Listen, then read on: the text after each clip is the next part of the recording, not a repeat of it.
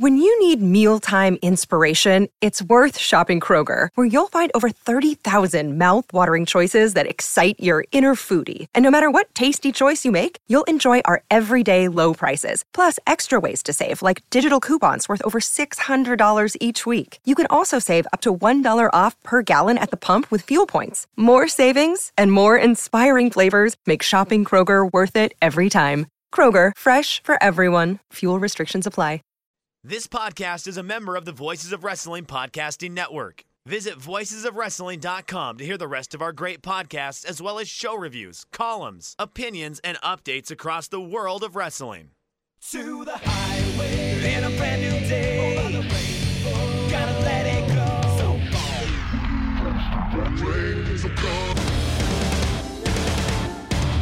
Fast to finger down.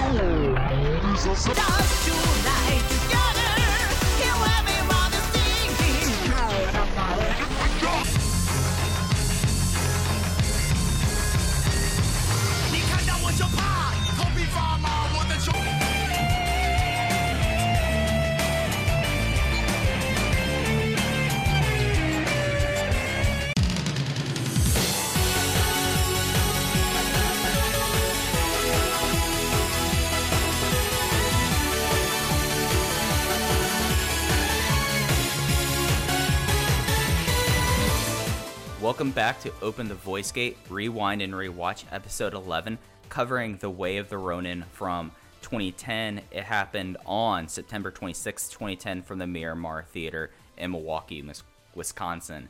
I am one of your hosts, Iron Mike Spears, your old pal. How's it going, everyone? And we are members of the Voices of Wrestling Podcast Network. You could find us on the Voices of Wrestling feed or on the Open the VoiceGate RSS feed on every platform and application possible.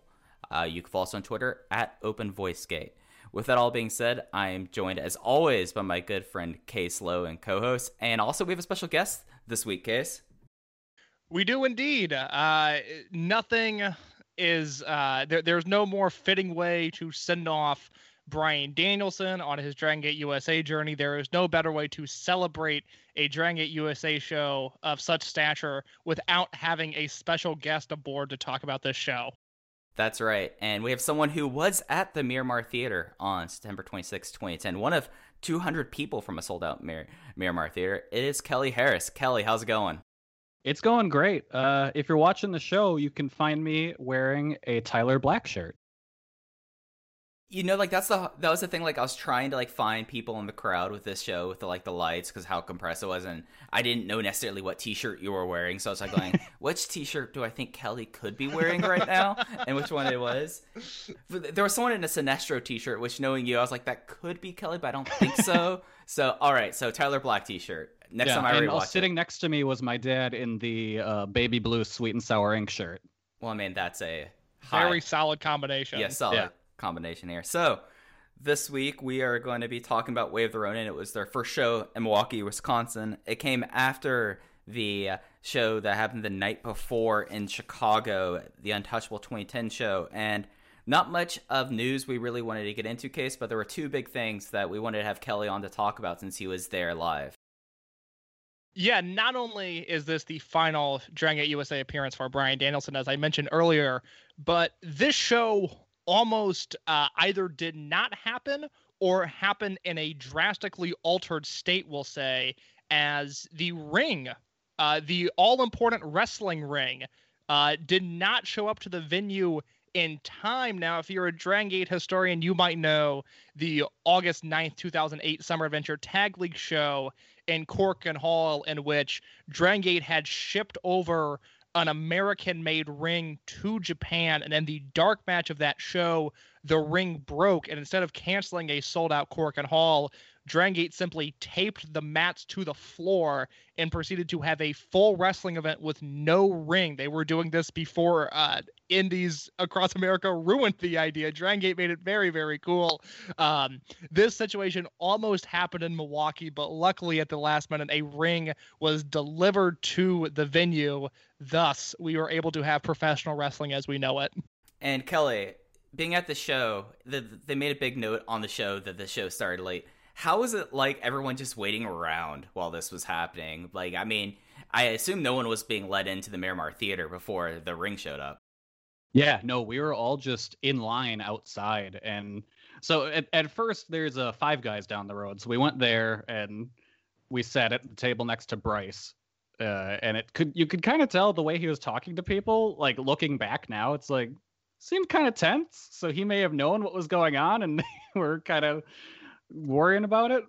But so after we ate, we went down to the venue when the doors should have been op- opening like right around then because we had the, the we were in the golden circle. Oh, So, so, you got to see the you got to see the bonus card or what was going to be the bonus Yeah. card. Yeah. So we so we had, you know, our seats already picked out. So we are like, oh, we don't need to be there right when the doors open. But so we walk in, we walk by and there's still this huge line. And I noticed like, oh, is that Gabe? And Gabe's walking up and down the line. And once he gets to us, he tells us, you know, the ring isn't here. We're we're still waiting. So, you know, we can't let anyone in right now, but it'll be here soon. And you know, he's he's very flustered as Gabe's going to be. I, I was gonna say, did Gabe say it as calmly as that, or was he saying, uh, uh, th- "There's no, there's no ring right now. There will be a ring. Please, if you're a Golden Circle member, relax. There will be a ring." It makes sense that that was more what Gabe was doing rather than calmly explaining the situation. But I made him feel a little better because back then he and I were MySpace friends. Okay. So I knew it was his birthday, so I wished him a happy birthday. Oh, very nice. So, but that also meant then that he would, as he was going up and down the line, he'd stop and talk to me and my parents longer than anyone else. So we got a little bit more out of him at the time. So I don't know. I've never heard like what the official story of what happened with the ring is, but this is what he told us. Apparently, the ring driver was jumped the night before and was in the hospital, and no one knew until midday. Oh wow, that is. I I remember hearing that a rumor of like the uh, it getting like carjacked and jumped. There was the other rumor that it was supposed to be a sweet and sour Larry Sweeney's ring, which at that time he was someone that was going through some issues, and Gabe always kind of looked out for him a little bit, and I, I was like like that, but. You, you know they've never really truly said what happened to this first ring. Yeah. Yeah, I wonder. I didn't. I'd never heard that about Larry Sweeney, so maybe.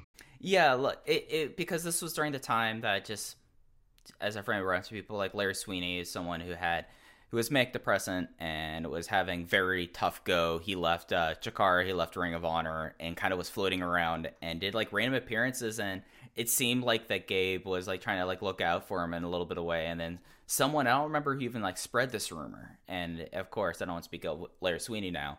But it that was like one thing that went along was like, oh yeah, he was supposed to have the ring and it didn't show up. I remember like hearing about this when it happened and ever and already being a Dragon Gate fan, I was like, so they're gonna go get Matt's right. And then I've like looked I, I went back and looked on the Observer and and Figure Four Weekly and they were talking about how it was a disaster. The Dragon Gate guys said that they were going to like go to Lowe's and just get like I guess like plyboard and some insulation foam and maybe a tarp and do it that way. Which, as Case mentioned, like that would have been very true to the form. It would have been the only thing that would have been more improv than when the ring broke. It turns out that the new ring that they found was one by uh, Ratchke Brown, which was something that like was a, another blast in the past. Because I know that isn't Brown like a. I, I know that you're Wisconsin bra- uh, based. What isn't like Brown like someone that runs shows in the area, or at least would Yeah. at one time. Yeah, he's a local guy, so yeah, they just pretty much found whoever was closest that had a ring that they could get to. So yeah, they had him bring it in. But like at one point when Gabe was talking to me and my parents, he was like, "Yeah, the Dragon Gate guys said they'd be okay doing the show without the ring." He's like, "The American guys want us to wait." Can you imagine Kamikaze USA rolling up to a Lowe's and just grabbing plywood and whatever else they can to have a show? Just well, a, a, a show with no ring. I mean, that if Shingo is coming to a Home Depot near me, he is getting my utmost service and respect. Oh, whatever yeah. he needs, it goes on my card. You don't have to worry about it, Mister Takagi. Yeah, and at one point, uh, Gabe comes out and tells us, "Hey, there's a ring on the way," and you know everyone cheers. So we're still waiting. A little while after that, Jimmy Jacobs comes sprinting out of the venue and just runs down the street. We don't see him again until the show starts. so I don't know if someone got lost or whatever. But a couple minutes after that, the ring truck showed up, and then the Dragon Gate roster just pours out of the venue, and each they all start grabbing stuff and bringing it into the venue. And I don't know, maybe 20 minutes later we got in. Like it was extremely fast. I thought you were going to say Jimmy Jacobs started singing to you guys, which I was going to feel really bad for you. But I guess if he's running away, that's good for something. Yeah, no, he he at that point I'm like, I don't know if I've ever seen anyone go that fast. I, I, it makes me wonder like did he think that uh Rashki like was lost or he was like all right i'm It gonna direct this in been. Yeah, it had to have been like took a wrong turn or something. Cause like in that area where it is, there's a lot of one way streets. Mm. So like I don't know if maybe he just ended up going the wrong way or something. it's just and and like the thing that like really gets me is most of the Dragon Gate guys they've they basically run as a co-op so they all set up the ring they all do like this so they were all pretty fine i'm just imagining like and i'd imagine that some of the indie folks were used to it. I'm just imagining someone like chuck taylor who is someone who's done like backyard shows going like well i thought this was my big break but i guess i'm putting together a ring now. That's something. And then like bryan danielson just like at this time was already back in wwe with that like tier of I don't want to say professionalism because that's unfair to DGUSA, but like that that tier of production. And then it's like, oh yeah, Bryan Danielson, this is your last show on the Indies. Guess what? You're helping us put together, or, or as he said later on in the show, he did not put together the ring. He he claimed vet card there. It's just like such a wild situation, and Yeah. you know, for DGUSA, it just like seems like that these things just start happening more and more. And this is like one of the ones like, well, well, the ring didn't show up, so they had to get a a, a big ring, a new ring. And it just was one of those things. In retrospect, makes me think how, like how snake bit, at least for a while, this promotion was. And this also kind of made me realize that like I don't think I fully I still don't think I fully understand how rings are carted around because it's like they still had the ring mat and the turnbuckle pads, which is something I would normally assume would just get transported along with the ring itself. Yeah, I I think the thing because I remember on MySpace with Gabe back when we back in nicer times between people and people I've done the shows with and Gabe Sapolsky. Uh, I remember him like talking about like how proud he was of the ring apron he got for Dragon Gate USA, and it was a cool ring. I guess Yeah. and, and knowing how things would go for Gabe and WM Promotions in the future, I guess it seems like that you you you wouldn't want to have like a ring truck unless it's somewhere within like your availability. So you would get someone to come bring in the ring. Like I I suspected that for like the whenever they mentioned a promotional partner, that pretty much tells me oh oh they're using their ring and I guess whatever like steps and whatever for them. So I guess whoever, and there was not one announced for Milwaukee. So I guess wherever he got the ring from, there was all those issues. And Rashki Brown came in. I mean, I was kind of surprised with all of that. Rashki Brown didn't find his way on this card because of he he brought over the ring. Usually that means you get on the show one way or the Yeah. other. Normally, that's how you get booked. That's, I mean, if you're a subpar wrestler, buy a ring. It will get you bookings. I. I, I know two things. Well, I know one thing for sure, which is that I know Gabe loved the DGUSA ring skirt and the canvas and the way it looked. I know wrestlers hated it because the red on the canvas would stain their gear. So I think Oh. I think it's Brian Kendrick maybe who uh, maybe it's WrestleMania weekend. You can see on the second night he clearly has like pink stains on his gear. It's some wrestler on the back end, end of a double shot. You can clearly see that like the ring has left their mark on the attire, and that's something that Johnny Gargano talked about when he did his kayfabe commentaries interview with Gabe. Was that you know all it looked so good because Gabe makes mention of it when they're watching the uh, fray match from the first DGUSA show. Is Gabe's like, ah, I love that canvas, and Johnny's like, yeah, but it stained all of our gear. So how good was it? And then, you know, Kelly makes a good point about the fact that there was a ring skirt and maybe turnbuckles, maybe not, which is something that yeah, like I hadn't even considered that because the overall setup, the the way that everything was presented looked very good. You wouldn't have known there was an issue getting the ring there because it was it was set up to look so nice. I feel like there was a story about during the the evolve of like 3 or 4 years ago of Gabe carrying trash bags of evolved turnbuckles and whipping those into his car and then going with Chris Dickinson to the shows. I feel like that was a story that was out there. So maybe Gabe has the canvas and the turnbuckles with him at all times, which quite honestly, not a bad idea because who's the one person that's guaranteed to be at the shows? It's Gabe Sapolsky. So perhaps he was taking those with him and then the ring was a separate entity all to itself. Yeah, it makes sense. Do you think we could buy the turnbuckles from Gabe? Like a turnbuckle pad or two? Because he has to still have them unless they're like in a storage unit he hasn't paid for. I know Sal has the Freedom Gate title, so there has to be turnbuckle pads laying around, and there's no way Gabe wants those, so he should send them to us. Yeah. because I would proudly display one. I, I mean, I will be 20% more nice to Gabe Sapolsky if I can somehow buy a DGUSA turnbuckle pad for a reasonable price. If it's unreasonable price, then I'm going to be continue me being an asshole. But if it's if we're able to like do some business here, I mean, they're just sitting around, Gabe. Like, do you really think DGUSA is going to pop up again? Come on, like the belt. I know the belt. That's Sal. There's no way, and I'm not a belt guy. But a turnbuckle pad, I think that would look pretty nice, and like with my collection of masks and and like DG action figures and all the things I have, I'd be really down on getting a DGUSA turnbuckle pad. Gabe should just uh, offer the same rate that he pays most of his wrestlers. I think that'd be a fair deal. So I think the price just went up. yeah, uh, so much for that good deal I was hoping for. my bad. It's we're all going through stuff now, Mike. That's my bad. I blew that operation for you. it's all good. It's all good. So this was like the big thing that was happening. It was covered in the newspapers and the dirt sheets. But the bigger thing that happened was that this was the final show for Bryan Danielson for what what we called on the his first episode of things his super senior year on the Indies. he would finish this up with a fight with Jon Moxley. And how was kind of the scene around the venue? that day, Kelly, knowing that like this was like an era finality was here because he was already back in WWE and we've I I think we forgot to mention that on the last show. He at this time was WWE US champion. Like was there like an interesting kind of like just I don't even want to say like an air about it, but like was there like a sense going in that everyone knew that this was like the final goodbye at this kind of stage?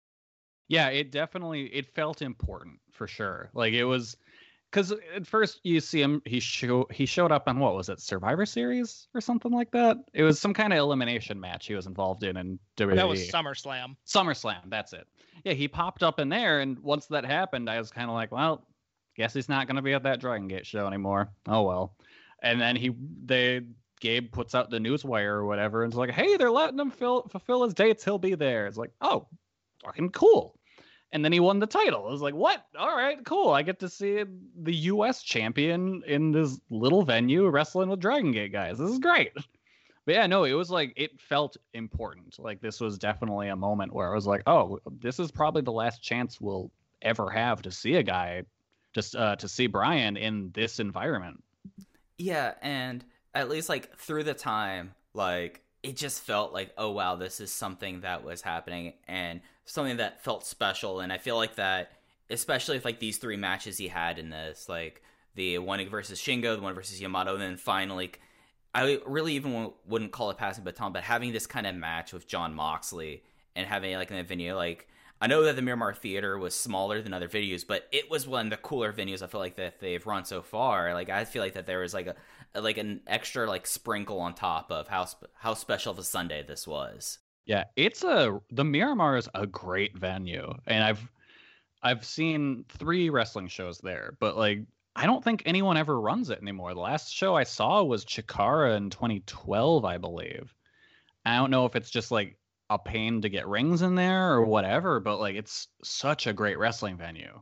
It, it's something that like I noticed that whatever ring that was brought to it, it was a smaller ring than I feel like that you we've seen like in Chicago and in Philadelphia. So I could totally buy that. Like people when don't want to bother with like a smaller ring, and then I know it's the case of some places could change ownership, and the owners could say we don't want wrestling here because I mean wrestling can fuck up the floors. I mean, like with all the Yeah. stuff going on there. But I thought this looked really cool, and I thought like the way it was laid out, it was laid out in a way that you know, with how Evolve went and how like attendance was for a long time of Evolve, it felt like in a perfect Evolve venue, and it felt like for like this kind of show, like something like really special and very intimate that we haven't seen too much of DGUSA so far. Yeah, intimate is the perfect way to put it. It was just a really nice. It was in you know, it, it looks cool. Like you get the stage up there, so there's some fans up there, and then you have pretty much it was pretty much packed, and it had really good acoustics, so everyone the crowd sounded great, and I mean it helped that we were hot from literally being hot from standing outside, and everyone was fired up for a good show. But yeah, no, it's an awesome venue for wrestling, and I really wish someone else would run there. Yeah, and it's just one of those things like with that, with Danielson, with getting a true Dragon Gate six man as a main event, it, it kind of put together what I felt like was a pretty special show. A case where there are any other big notes that I think I've left off before getting into the show itself. We covered 99% of the timeline on the Untouchable 2010 episode just because we knew we would have a guest on for this week. The thing that should be noted is that on September 9th in the DG, DGUSA Newswire, it was announced that Jigsaw versus Gran Akuma would be on this Milwaukee show as the final chapter of the Chikara Sekigun versus Kamikaze USA feud. That match had to be pulled due to Jigsaw's injury. That happened a week or two before the show, so it was announced ahead of time that it would be Ricochet versus Gran Akuma. The other note is that it was originally planned for Mike Quackenbush to wrestle Dragon Kid in a singles match. But uh, over the course of the broadcast, Lenny Leonard noted that Quackenbush was dealing with an unspecified injury, and thus he ended up entering in the six way freestyle match. And Eric Cannon got the biggest opportunity of his young DGUSA career as he ended up wrestling Dragon Kid in a singles match. And that is all of the timeline notes I have. Yeah, and to be honest, like the whole situation with Quack, I think like that three-way match he had with BB Hulk and Tozawa at Untouchable 2010, it did look like there was a moment at the very beginning of the match where he like tweaked something or he went down hard. So I totally understand like the idea of switching that around and you know, for someone like Eric Cannon, I mean, this was like the start of something more for him in DGUSA. So I thought that was a pretty thing. I, you know, I as tough as I am on Quack and a Bush, and like this thing has not been very uh, complimentary to my memory, of Mike Bush. Him versus Dragon Kid would have been an interesting match. Yeah, that that would have been really cool looking back. So it would have been interesting to see Quackenbush in that environment because he didn't have a. I don't know if he had any singles matches against Dragon Gate guys. Now that I think about it, because I think all of his work was either the Chikara match on the first show or it was tag team matches with Jigsaw. And this is something we'll touch on a little bit on the on the next double shot that we talk about the Northeast shows to conclude 2010. But I think we'll talk about it more as we enter 2011. That this six way freestyle is Mike Quackenbush's final match in Dragon Gate USA. He does not return after this. So we are left with a lot of questions and few answers as to what a prolonged Quackenbush and DG USA run would have looked like. You see, I completely forgot that this was his last appearance. So thanks for bringing that up. That's something I'm gonna. I'm gonna need to seek out and see if I can find out some things about that. But I think with that, it's worth getting into the show. As we've mentioned, this is from the Miramar Theater in Milwaukee, Wisconsin. There was only one Golden Circle match that, that you got in early for Kelly. And I'm sorry, there was only one match and and not a whole lot more. It was And no, and it wasn't special because they let everyone in. oh really okay. Yeah, they were just like, you guys have been waiting long enough. Everyone come in. That's, I mean, you're not getting Thundersticks there. You, No. You would get the voucher for the uh, the merch booth, but what else is it supposed to be if you're not going to be there to see the bonus card? Yeah. Ah, What Wait, ch- there there was a voucher? We didn't get a voucher. I mean, when I went to the Mania shows in Miami, I got a uh, I got a voucher for uh, it was like ten dollars off at the uh, booth, so I went and Yeah, I that's- I got a bunch of buttons. So Nice. Yeah, Yeah. no, we got the fancy tickets, which I'll get to again later at the end of the show. But yeah, so we they we got the uh, the golden circle match, which was just a dark match. No, no, no, no, sir. It was a bonus card offering. I assure you, it was True, just sorry. it was just with four guys that Gabe consistently either used on undercards or in dark matches exclusively. Yeah. Now, were did you guys see this? I had, I did not. I did not Okay, know. so I, I- I've seen this match before though. yes, yeah, I watched times. the the DVD and like it's fine. Like it, it's whatever for a dark match, but like I'm thinking of a dark match ending with a shooting star 450. I'm wrapping my head around kind that. Kind of insane.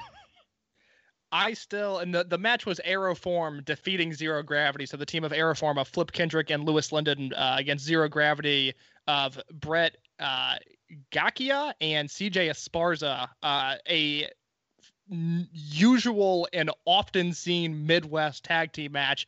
I still have a ton of Louis Lyndon stock, and I only recently sold my CJ Esparza stock. I don't think that is ever going to happen. But these guys were all over the early Evolve shows. These guys were all over AAW before AAW sort of transitioned its business model. Louis Lyndon is the last guy that to me has been worth watching at AIW, even though it's been a few years since I think even that has happened. Uh, but it's a five minute match between two teams that wrestled each other a lot. Yeah, and I feel like that this match probably has happened on WWN shows all throughout. Like this was kind of almost a traveling match in a lot of ways, but you know, g- given how things had to switch around with the show, especially in the lead up to, not super surprised, but all things considered, you know, th- th- those are four kind of Midwest stalwarts. I know that I, I saw a bunch of Kendrick and Lyndon and Chikara, like the because they had like the the the uh, Cleveland car for a while was them and Gargano. So like they worked like a King of Trios like this. And I think I've seen Zero Gravity on a what was it? I think it was on a couple of Ian shows. So I don't Yeah, probably. Yeah, Yeah. that sounds right. I, I don't feel like that missing this five minute version of that would have been too much. So that was the one bonus card match. We then opened the show with CIMA getting in the ring. He apologized for the delay and a prop and promises a good show. Mentions that Ricochet joined uh, Warriors International to a to a pretty solid reaction, and mentioned Chuck Taylor might join as well, and the crowd booed. Which you know, CIMA was all over these cards, and you, you know this was having him out there giving like the hey, we know this all sucked, and like and then doing the uh, ooh to all four sides was you know for for CIMA that's him trying to do a make good, and you know I feel like that all things considered in the circumstances, good for CIMA. I wonder if they shifted things around to make this the opening of the show so CIMA could go out and do this. I would have to expect so because I don't think that like really like looking at the other singles matches, you weren't going to have Gargano and Younger because Gargano Younger probably would have been the opener, I would imagine. Yeah. So it makes sense. So that led to CIMA versus Chuck Taylor. CIMA defeated Chuck Taylor in 11 minutes and 8 seconds. And what I thought was a pretty fun opener. What was your thoughts? Yeah, I would agree. I thought it was a really fun opener. You had some a little bit of comedy in there, which worked. They they were do they were doing fun stuff like with the uh, CIMA biting Chuck Taylor's foot. And uh, yeah, it was just a, a lot of fun and kind of I haven't watched old Chuck Taylor in quite a while. And it's kind of like you can tell a little bit he's almost there, but he's improved so much over this I guess decade now. Yeah, and, and at least like for me, like CIMA very much is someone that's going to like take a show off, and especially like back to back after having a huge match that was on the pay per view main event the night before. You know, knowing that Chuck Taylor is someone even before really like I thought like like I was following him at, like actually at the time and going back and watch it, like he is someone that like you can tell that this is ten years previous. But I mean, going with like these two guys and going with like kind of a little bit of a jokey opener that then kicked into like a final gear where things got super serious made a lot of sense and it was like I felt like a pretty smart way of opening up the show. I really enjoyed this once they kicked it into gear and began having a somewhat serious contest, mainly because these are two guys who I adore. And, and CIMA has proven that he can work on the biggest platforms possible and that he can succeed. I truly believe Chuck Taylor has that talent as well. The way he's presented might lessen the impact of a big time Chucky T run, but I believe, you know, pound for pound, he has that talent. But watching these guys work in a small, intimate setting like this, they are both masters of working to 200 to 400 people. And that sounds like an insult, but it is not. They are just very good at reacting to the crowd and off of the crowd and interacting with the crowd. I thought both of these guys were very much in their element here. And also, to me, this was just uh, an example of what could be on AEW Dynamite. Not only because both guys are signed, but this was just a work rate opener to me that if I'm booking a company, I want a match like this starting every one of my shows. Thoroughly enjoyed this opener. Yeah, and I guess I'd say like one thing that I thought was pretty remarkable for someone like CIMA is he has a tendency of of being willing to eat someone up, and it did not really feel that way, especially considering the things that Chuck Taylor has said in the past about how he didn't think that CIMA really cared for him. He he was able, like, I mean, get get a kick out of a Schwein and a kick out that I feel like they did a great job getting the crowd to buy into because at that time Schwein was pretty much his primary finisher. The Meteora really started to take over this point, but it had enough buy in there, and I felt like that that kind of came together that this really could be like a dynamite opener, and, a, and it would be something that if this was an opener every week of the year, uh, of course I wouldn't complain, but I think it'd be one of those things that I think the crowd would really get into as well. Yeah, it was definitely like it felt like a 50-50 match. Yeah, and that's the thing that I find remarkable because there there are times and there's been matches where, we've reviewed so far where it has not been 50-50 it's been the CIMA show and this was not the case there. And i think that was the the i would not want to have a CIMA show match open up considering all the things that happened. Like the, this was already an hour and a half late and then you have CIMA basically eating someone up. Nah that this was the right move here and i don't know if it's saying that like gabe pulled CIMA inside and said hey i i know I know you, you don't need to stress out about this. Let but but let, us have something good out there. Or if she was like, all right, I want to have a fun match, and it turned out. And you know, for someone like Chuck Taylor, who was like not really featured up until this point, this was like his big uh, first step here before like how things would end out the year. And I felt like that this was a big first step for him. I feel like that in that situation, I think Chuck Taylor knocked it out of the park. I was watching very closely for any sort of signs of CIMA disrespecting Chuck Taylor or even just being apathetic towards him because as Chuck has talked about, like those two in particular ended up not having a great relationship as their relationship progressed. But like Mike mentioned, Chuck kicked out of the Schwein, which got a great reaction. Gargano did a, uh, the same thing at the end of the Dragon pay per view. The only time of this match where I felt like CIMA asserted himself, not even in a negative way, but you just clearly felt CIMA's presence was he does uh, that hang time double stomp in the corner where he kind of handstands on the top turnbuckle and then just drops his feet down onto the abdomen of Chuck Taylor. And it looked like he stuck the landing on that in a way that looked super unpleasant. And maybe that was CIMA's way of, you know, just reminding Chuck Taylor that he is the top dog and that, you know, if you're going to succeed in this company, you need to bring it against me. But Chuck held his own here. I gave the opener three and a half stars. I loved it. I went three and a quarter, but I think that's a pretty fair rating. Uh, Kelly, I don't know. D- did you watch these shows and had star ratings in your mind when you were watching it? Yeah, uh, I went three and a quarter on this one. All right, so we're pretty much on the same page there. Um, and and something also that happened right after this match that I felt like was very much like Gabe knowing what happened and knowing like I can't just make this like a usual long Gabe show is he did the thing where I've noticed where if you can tell that Gabe is on some time crunch or if he has this idea, he likes going from match to match to match and have like segments roll into it. And we had that with Gargano coming out there, uh, giving pops to Chuck, but really just kind of shoving him down because he wanted to talk to CIMA, continuing their storyline. And he tried to convince CIMA that he was growing. CIMA does not take him seriously, and then that leads Drake Younger to attack him, following up on stuff from the first few shows. So that went straight into the next match of Johnny Gargano and Drake Younger. Uh, Kelly, what was your opinion of like Johnny Gargano when like in 2010 we saw him live and like as a young Johnny Gargano finally kind of getting his breakout performances? That he was a guy where I because like my parents weren't as in tune to the indie scene as I was, and I kind of told them like, "Hey, this is a guy you're gonna want to keep an eye on." Like he definitely felt like he was going to be something special, and like he, I really enjoyed the promo with CIMA. Like I still laughed laughed out loud when he kept trying to convince CIMA, like, "No, no, no, look at me, not not the fans, not the camera, me." but yeah, no, he definitely came off like he's a future star for sure. Yeah, and it's something that it's kind of remarkable like looking at this at least in my opinion like how much chemistry considering you have a guy who i don't think gargano knows any japanese and for CIMA it might have been his at that time his third or fourth language was english so the fact that they had like pretty good chemistry here i thought was pretty remarkable for the stage of at least their relationship in dgusa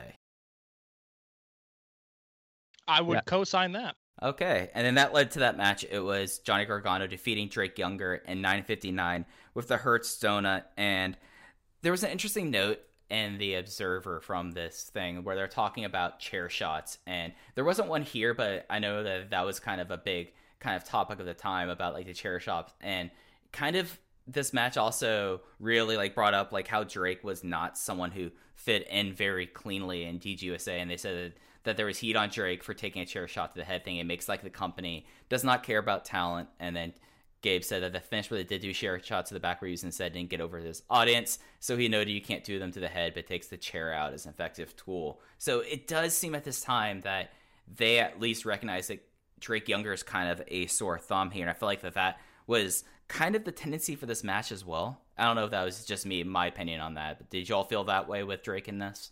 Yeah, he didn't fit in on this show.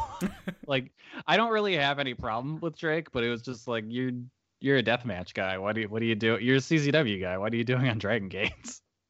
it's that and i'm someone that I, I have talked about this since drake started appearing on the show like i really like drake's pwg work that would come a few years later or at least i did at the time i don't know how it holds up now not only is drake a deathmatch guy who doesn't really have a style that i think at least at this point in his career meshed well with a gargano or a chuck taylor or a rich swann or the guys that he was sort of battling against there's also just an aesthetic level of dragon gate that needs to be met and that comes in both fitness and just your overall persona. There's kind of a look that needs to be uh, maintained.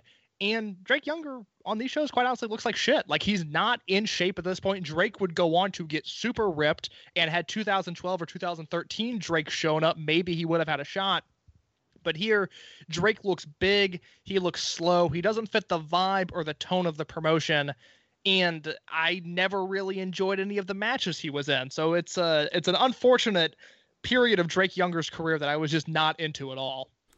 Yeah. Did you guys? Oh, go oh, ahead, sorry. Kelly. No, go right Did you ahead. guys notice the bit where I'm pretty sure Johnny Gargano forgot how to do a Boston Crab? Where like he's got him up, but he's just holding Drake's feet instead of his like knees or whatever. And like they, Lenny Leonard even kind of notes on commentary, he's like he's got him in a modified Boston Crab, and then he switches around. He's like, all right, now he's got it locked in. It was very strange. Yeah, it didn't feel like that these two guys had a lot of chemistry, and like that seems to be like a very obvious sign of it. The fact that he like it was really like grabbing him by like the flats of his feet and doing like Yeah. a lock base on it. It was really weird, and it's the only time I've I can remember anyone trying to do that for a Boston Crab. It was insane. But like it just like this match, at least for me, I I felt like that you could see like that the chemistry wasn't there. Gargano, like we're still at the point where like they they know they have something with him, but there's still things to work out. I don't like his finish. I don't like the Hurts donut that much as a No. finish. It does No, not I look like it. it does not look very strong. And of course, like soon he'd have like the Gargano escape, and he would be doing more things based off that. It just was one of those things in this match that I mean, it just like other than like I guess this gives Johnny a feud right now, and Drake is beloved by people in the back, so he's definitely someone that if you have in the locker room, you know that he's a solid guy. Just did not fit in here, and on a show that in retro, like watching this show back, there was like a lot of matches on the show. I was like, you know what, this match is a lot better than I expected. This match, this match could have gone one way or another, but this match was something special. This was like a match that frankly underwhelmed, in my opinion.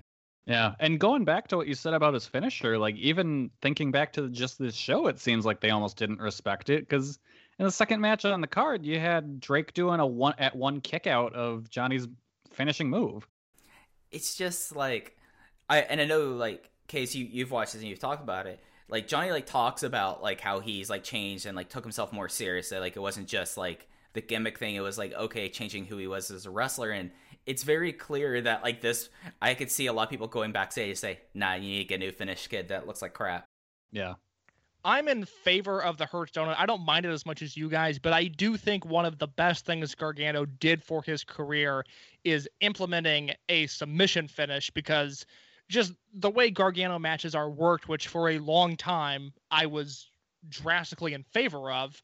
And uh, over the past year or two, I have now drastically turned against because it feels bloated and unnecessary. But Gargano is someone who his style that he brings to various territories has always been kick out heavy and has been heavy on the dramatics, which again I really liked up until a year or two ago. So him having an established finish like the Hurts donut that can pin guys but can also be kicked out of, I feel like was uh, greatly aided his career at times because he also had the Gargano escape, which he would implement later, and that was a very respected and pretty deadly submission move.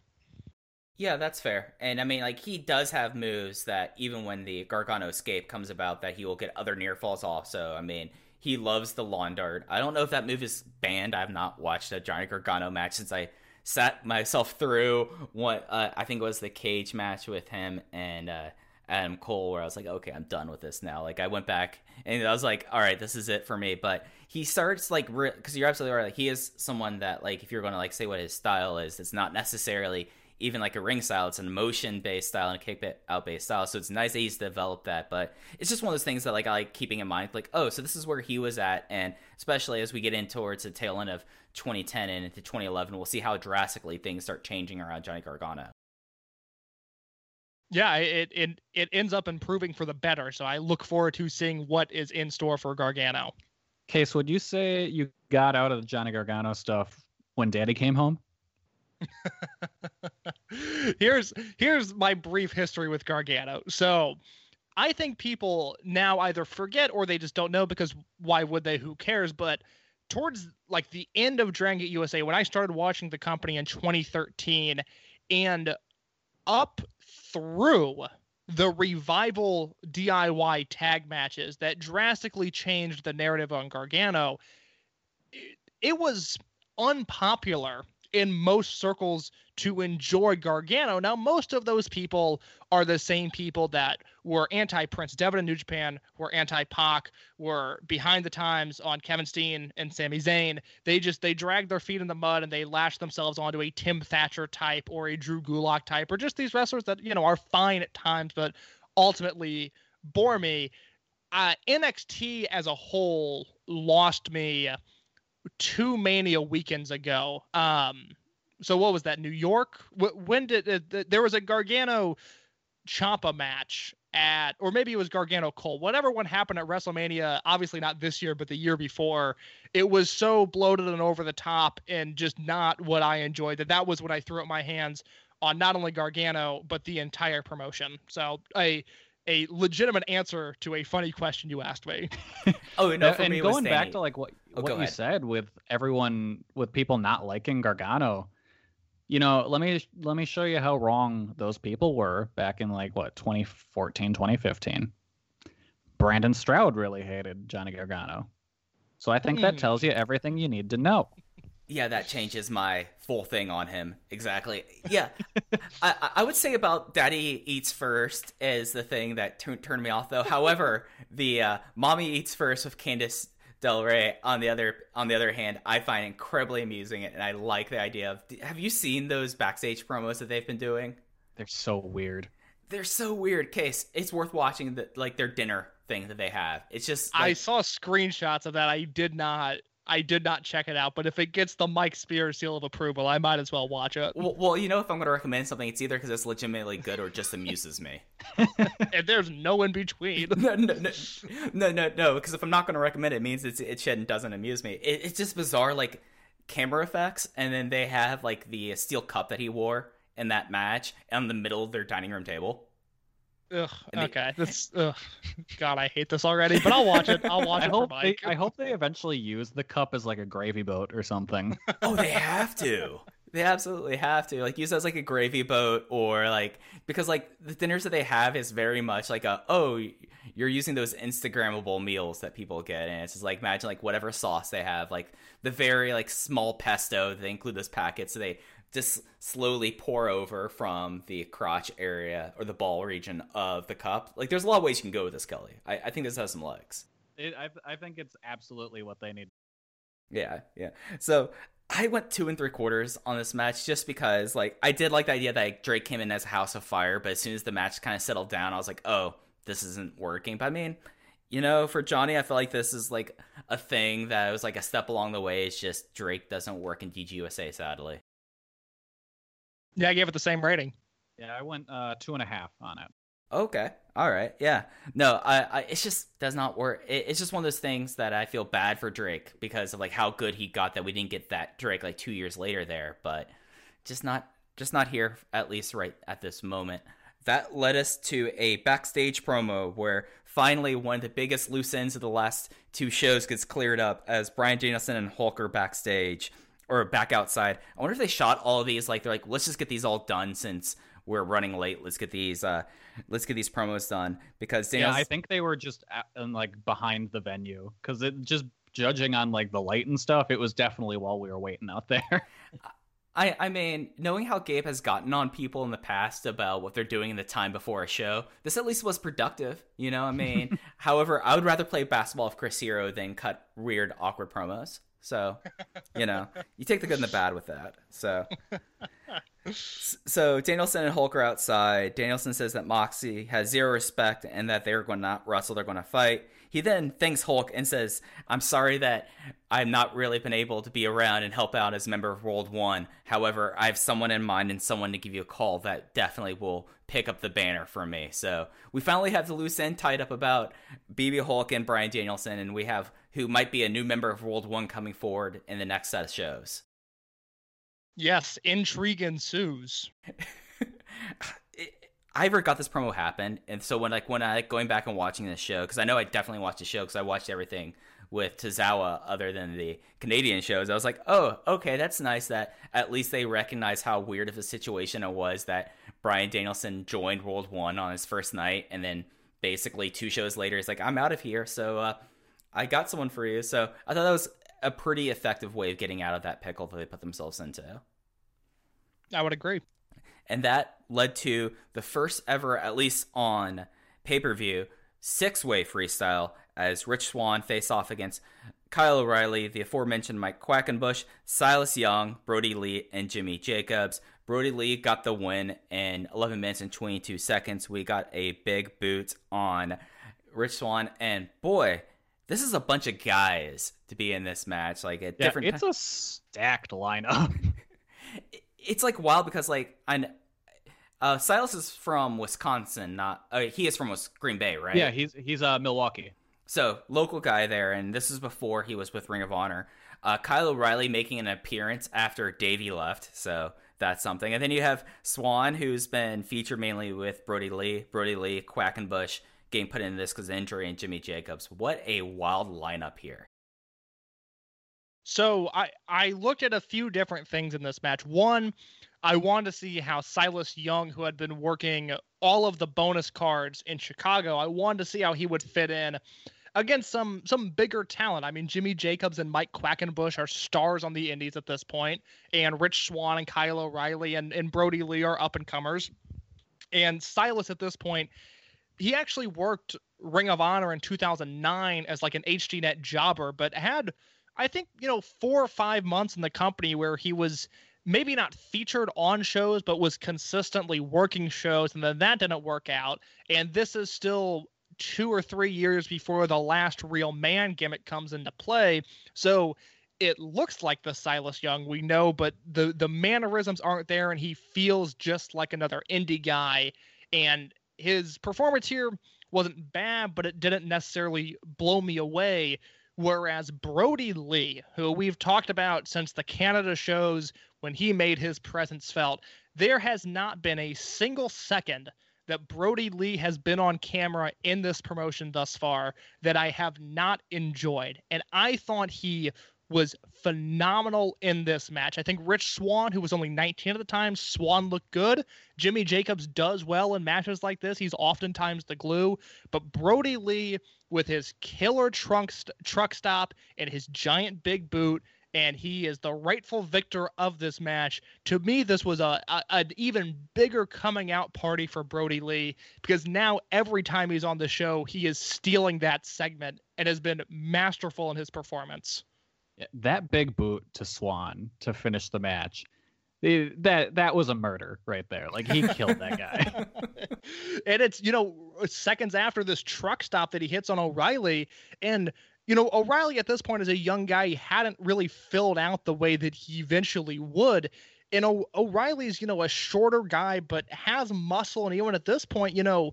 Was a little stockier, and he gets up for this truck stop, and Brodie Lee spins him around and throws him down with no problem whatsoever. And I thought that would end up being the finish.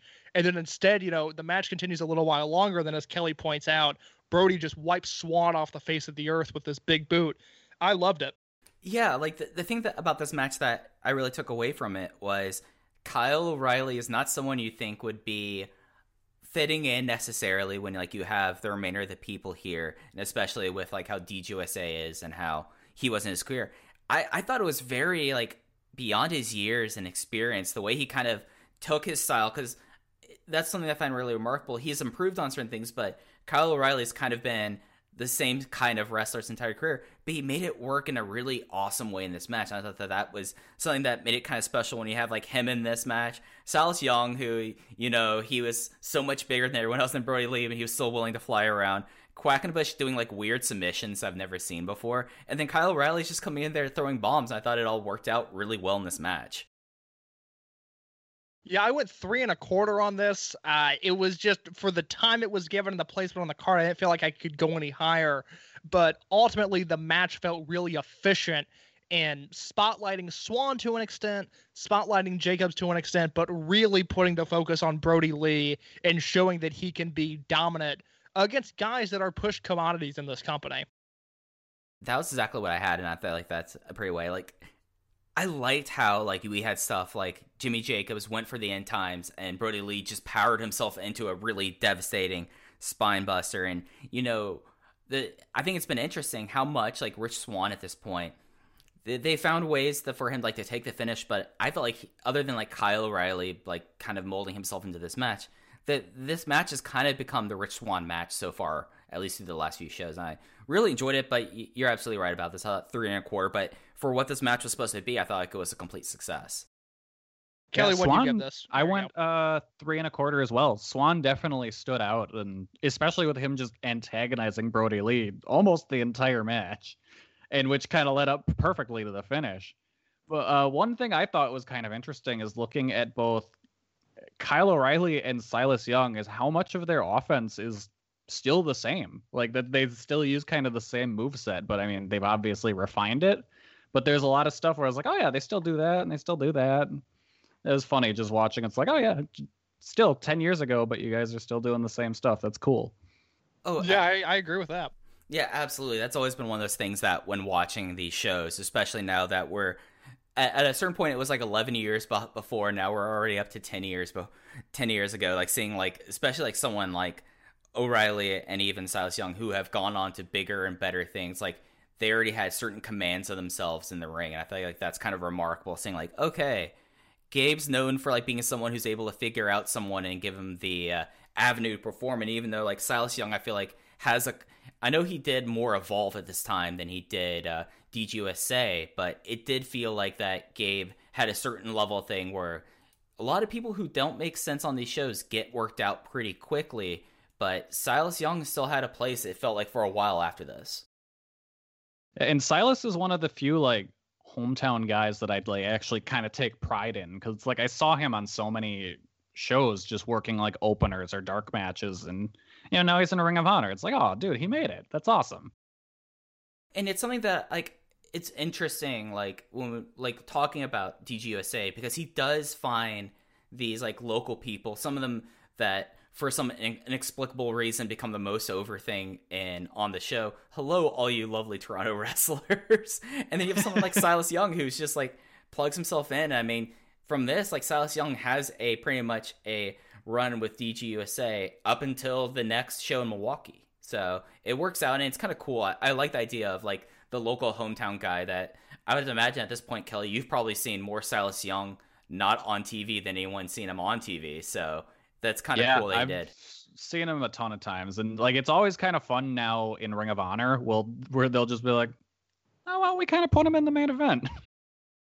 And he's always fine in the main event. Like Silas Young here, like I would have been interesting. Like obviously it seems like Ring of Honor, given how DGUSA went, was the right move. But imagining like Silas Young somehow joining like Blood Warriors and going over to Japan for Dragon Gate would have been something real interesting because he's just such a distinct person and he had such a really distinct offense that I could see the Japanese crowd responding in an interesting way to. Case, what would you think about Silas Young and Dragon Gate? Well, you know, I, I I like Silas Young. I've seen him in person a lot in both Ring of Honor and I, I've seen him on some AEW shows, at least I believe in person. If not, I've definitely seen him on tape. Silas, it's almost like the Drake Younger thing, where Silas is a good wrestler on his own, but I don't think his style would have acclimated well to the company. Even his PG Waja plunge, moonsault, the headstand, rope bounce, moonsault gimmick he does, that is a good looking move, but at the same time, I hate that Silas Young does it. It feels so forced in his arsenal of like, oh, this will like, this will pop the crowd, but especially like during his last real man days, it would be like, why? I don't understand why you're doing this. This goes against everything else you're doing. And, you know, on a show with Ricochet, the PG Waja plunge moonsault uh, feels quite lesser than a 630 uh, dive that Ricochet would do or the double moonsault that he had in his back pocket. So I don't see any reasonable roadmap to Silas Young being a Dragon Gate uh, stable member at any point. And it, it two two up until now, as we're recording this, maybe something happens. Maybe the world changes and Silas Young becomes a Dragon Gate roster member within uh, the time this is recorded and then it comes out. But I don't see that happening. From what I was anticipate that. told, from what I was told in the when he did the Ring of Honor tour for, of New Japan, like what was that two or three years ago? I guess the backstage guys were really interested to see if he could do the headstand moonsault on their uh, turnbuckle pads, where it's the full bar Yeah. instead of the invi- individual ones. And I guess Gato was like came up to him after the match, was like, "Oh, you were able- you were able to do it." I, I That find, rules. I find stuff like that remarkable, like what goes on in people's minds. Like, oh, we've seen you do this so long. Try it in our ring with these pads, because yeah, no, I can see like how it completely would mess up your equilibrium or your balance on that. So, good. I- I'm glad that that Gato appreciated that, like the uh, level of difficulty. Like if we were doing like gymnastics, scoring that, like that the Pijuana plunge would have been with the full pad. For sure. And then, Mike, do you want to transition to the Jon Moxley promo from there? Because I thought this was a banger of a promo. Oh, so good. Yeah, this was something that, you know, a big topic has been how is Jon Moxley in 2020 eyes when we watch how he was in 2009, 2010. And at this point, this might be one of my favorite promos in his company. He in the company. He is backstage, he's out back before the show, before the ring. Sadly, he did not have a cigarette in his hand because I feel like that would have made this like even better if he was like taking drags of a cigarette was saying this. He said he got himself a call from John. What John? John Cena. And he claims that Cena offered him 10 grand to break Bryan Danielson's arm and he said he would do it for free. And then he contra and he says the only lights that you will see after this aren't going to be the lights on the big stage there. Only lights you're going to see are the ones above me. And this was like a two minute promo, but I felt like this was perfect. Him saying that he was offered 10 grand to break somebody's arm and then he'll do it for free instead encapsulates the Jon Moxley character so well. This you know, I don't know if it's my favorite promo he's done so far, but this was a dynamite promo that it just, you know, we talked about Kelly, we talked about when Moxley was introduced to the company, like it was so clear that Gabe loved this guy and needed him to do something immediately. And we weren't sure how it was going to hold up, but every single Moxley promo, it's like, yeah, like this guy's the man. Of course. Like, of course, Gabe loves this dude. He hits a home run every single time he talks. Yeah, he perfectly walks that line of, oh, he's funny. Oh no, he's scary. Like it's it's so good. Like with the the John Cena line, and then just the believability of him. Like you, he is this guy. He's this dirtbag, and you, like I, there's few wrestlers of this era that are as believable as Jon Moxley. Yeah, it's just something like watching him and like even I don't even know how I'm gonna look up how old he was at this time because he was really just a guy that was only really starting to break out. 24. Jon Moxley at 24 had more command of his presence than a lot of people do, like 15 years in their career. Career, and even this, like six years in his career, he already knew exactly who he was and was remarkable. But that was, I think, the last. Oh no, there, there's there's a couple more backstage stuff, but that was leading into one of the matches that was that was changed up as Arik Cannon had his first big singles match in DGUSA as he faced off against Dragon Kid, and Dragon Kid defeated him in 9 minutes and 43 seconds with a Bible. In a match that, if anyone was going to be kind of constrained with like how things are in the Miramar Theater, I feel like that Dragon Kid would have been. But I feel like the two of them kind of came together. It wasn't like a perfect match, but I, I thought this match was a lot of fun. Yeah, this I'll- was definitely a Fire. Pro match. Like this this was just all right, random uh Dragon Kid. All right, random again. Arik Cannon. All right, go. Like this you would never have thought that you'd ever see this match and it was just it was a fun clash of styles and like Arik Cannon is kind of underappreciated. Like he's not amazing, but he's a fantastic utility player and like if I was making a roster, I'd probably pick him up as a guy who's like your solid mid card hand. Yeah, I I was like really high on Cannon, and like he did a tour. He did some tours of Dragon Gate because of W and then he was someone that like really for him. I mean, with how the Indies were, he was getting a lot of different places, and it's just like him being here, and then he's kind of, I guess, really just works his indie that he runs in Minneapolis. But he's such like a believable character. He's a guy that for his size I'm I don't think he had this match, but I've been real interested if there was like an Arik Cannon versus Shingo Takagi match because that would be a really interesting one. And him and Dragon Kid, I felt like that you know it wasn't completely flush, but whenever I see Arik Cannon on these shows, I get a little excited because I'm like, oh yeah, I remember how awesome you were in Chikara and on like some IWA Deep South or IWA Mid South shows. So I'm always happy to see him on these shows. I'll keep my thoughts on these next two matches pretty brief because I don't have a ton to say. Cannon is always someone I've struggled with. I really respect him. I think there's talent there that is maybe not executed at times, if that makes sense. Like I always expect Arik Cannon matches to be a little bit better than they are. I will say I enjoyed this because it was a guy for Dragon Kid to climb on and around, much like the Shingo Takagi match from the night before. Inoffensive, fine. Uh, I, there's there's nothing else I have to say about this. Although this is kind of the start of Cannon as a pushed commodity in the company for the next two or three years. So this is his jumping off point.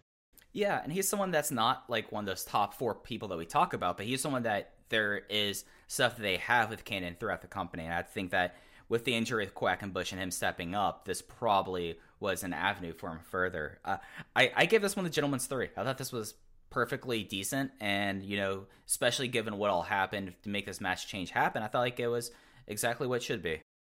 Yeah, Gentleman's three from me as well. Same. I want Gentleman's three as well. somehow I I, I usually either talk to Case a lot about these shows ahead of time or not. And somehow we're basically on the same thought process, all three of us, and that's a little scary to me. Feels good. Feels good to uh, have my thoughts validated. This is a big confidence boost for me. This podcast. Accurate star raters. exactly. We are accurate starters on the show, and I'll be interested to hear what y'all have to say about this one. This is another match where, you know, it was there in my opinion. It was Gran Akuma versus Ricochet. Ricochet defeated Gran Akuma in 7 minutes and 23 seconds, the shortest match on the main sh- show, with the double moonsault. And, you know, this, after the performance that Ricochet had the night before, especially going against Speed Muscle, this was a lot more of like the raw Ricochet that you could tell like he had a lot of stuff to improve upon. Yes. So we talked in the last episode the night before. Ricochet teams with CIMA. They wrestle Speed Muscle. I think it's one of the best matches in the promotion's history. And Ricochet is made as a star and the way it's presented. That is the beginning of what would later become a King of Gate winner, an Open the Dream Gate winner, a Battle of Los Angeles winner, an NXT superstar, and a main and main roster fodder. But that's not his fault the thing with this match is that it went seven minutes, and it sounds weird to say that this should have gone shorter, especially given that Akuma's initial positioning on the card was yes, he was going to end up losing to Jigsaw, but he and Jigsaw were going to have what I would think to be a pretty heated match. I mean, it's a feud that had been going for over a year at that point. So I don't want to say that Akuma should have just been squashed and that he should have been tossed aside but I didn't like seeing Ricochet struggle with Akuma to this extent, given that we had just watched the prior show where Ricochet comes away looking like a million bucks. I kind of wish this was a three or four minute, you know, Akuma cuts him off once and then Ricochet just hits move after move and is done with him. fine for what it was. Not a match I'll go back on at any point. I went two and a quarter with this. Yeah, it felt really sloppy to me. Like this was definitely Ricochet's putting together the pieces, but he's still pretty raw at this point. And yeah, it just it didn't do much for me. The the finish was awesome because he just crushed Akuma, just landed right on his ribs. Like like That was heavy. like it hurt so bad. I have to imagine like that is a move that you really are hoping that someone's going to roll kind of off you when you do this. No, Ricochet just went however much he weighed at this time straight down on on uh, on Akuma's stomach, and that just had to suck. And I have to imagine that like was this the, your first time seeing Ricochet live, Kelly? Yes. How was seeing like the double moonsault live? Like I have to imagine like the first time I saw it live was like this breaks physics. This makes no yeah, sense. like it doesn't make any sense. like, it's like how how how does that work?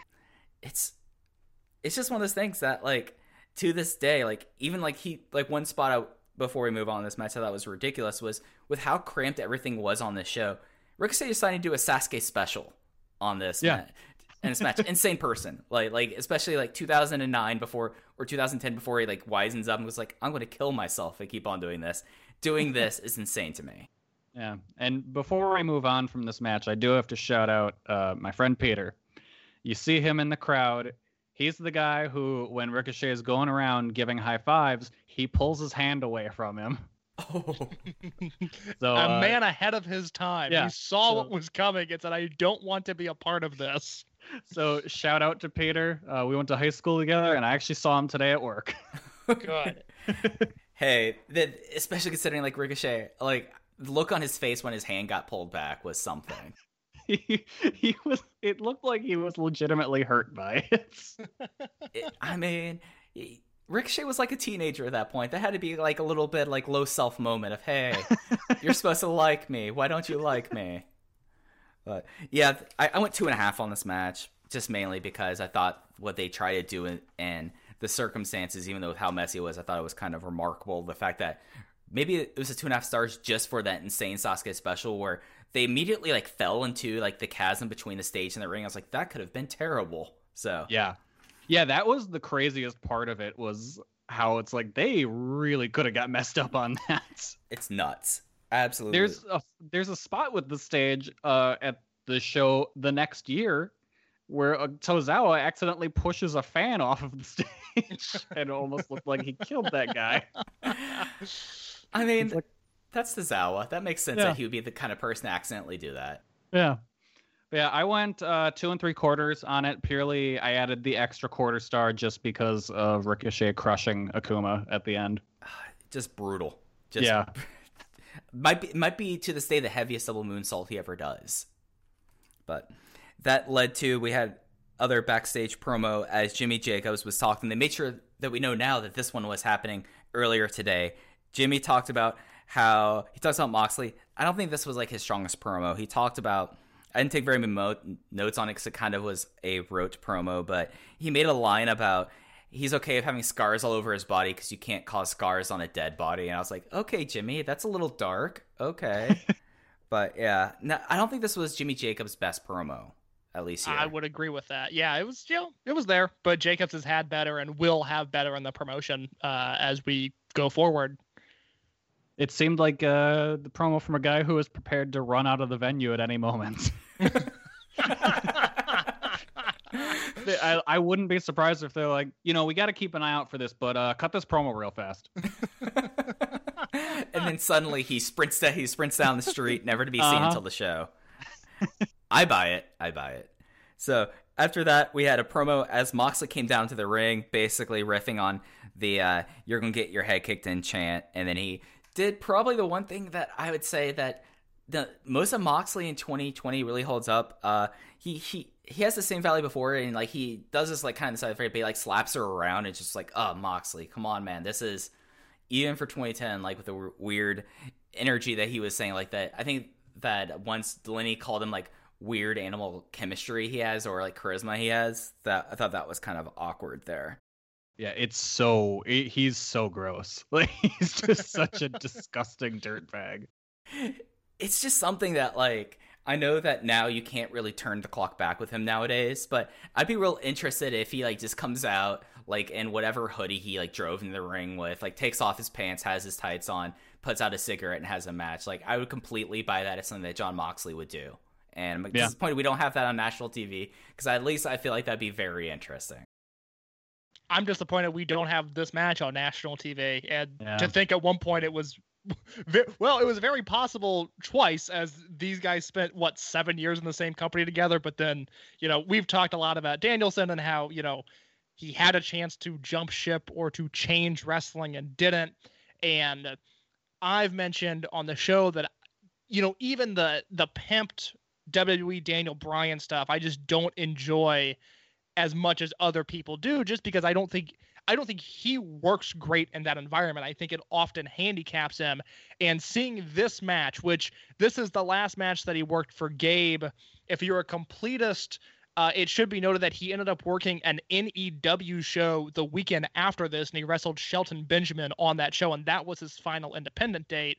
Um, but this this match with Moxley is precisely why I don't enjoy his WWE stuff as much because there is no way, there is no possible scenario in which he can work a match as violent as this one in that company. And you know, Chuck Taylor's a guy that we mentioned a few shows ago.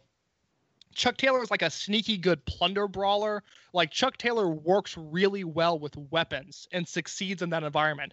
Daniel Bryan, Bryan Danielson rather, does not need weapons to portray danger and violence in the way he does. And when he said this match was going to be a fight, it turned out to be just that. And this is a match that I have seen before. I've seen it, you know, I've, I had the DVD, so I probably watched the show three, four times because, you know, when I had DVDs, I was just constantly consuming them.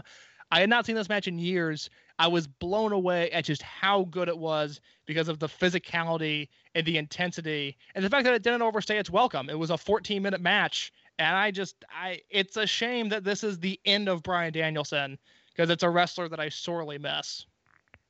Yeah, this match is fantastic. It's I still rank it as one of my favorite matches I've ever seen live. It's so good. And it, it's a, just knowing it's one of Danielson's last matches before he goes off to WWE land was just amazing. And it's like they it's such a brawl. Like you wouldn't expect that out of Daniel Bryan or Bryan Danielson's final indie match. You'd think, okay, it'll be kind of like I don't know, maybe like a technical masterpiece or something. It it's just a brutal, bloody brawl. Like I love it so much. It, it's something where watching this match it, it struck me like right in like the first three minutes of the match uh i don't think we we said it was 14 minutes 56 seconds. Danielson won with the of luck but the, like the first two or three minutes of it we got this great all-time house of fire where he just comes out immediately like takes it to him puts him in the elbows locks on the cow mutilation very early. And it made me think Bryan Danielson might be one of the all-time, other than being like an all-time great wrestler, he might be one of the one of like the top five like all-time House of Fire wrestlers. That when Bryan Danielson like is pissed off and is like revving up, or like he's just trying to like compose himself, psych himself up, you know you're going to get something incredible here. It's like the first like three or four minutes, like basically leading up to him getting busted open, which that's wild for him getting himself busted open, get considering what all was going on in WWE and they were going this was when they started their trend into safety. The fact that in his last like high profile indie match, he got himself busted open hard and looked like it was like pretty rough on like a turnbuckle. And it just was something remarkable, like this whole entire thing. And it's definitely something where they would later, because I was looking this up while you were talking, they had a grand total of 89 matches in WWE. And other than maybe the initial Shield versus Team Hell No stuff, nothing really kind of peaks to this level of this match. And it's it's it's really remarkable that they had this match and then less than 2 years later they would start having more matches against each other again. And nothing like they would not have like I'm looking at these singles matches that they had.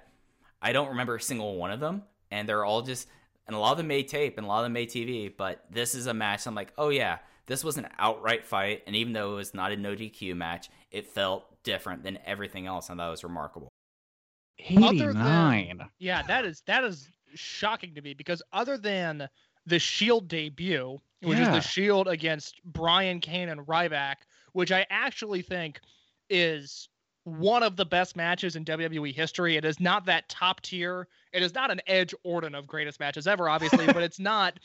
It's it's a second tier like of greatness for me. But I think that is one of the most effective and shockingly one of the most violent matches WWE has ever had. There's a lot of spots in that match that feel uh, like they have more weight than a broken barrier spear or an ace crusher off of the ladder. Like they do some stuff there where it's like, oh man, that that could have gone really, really wrong.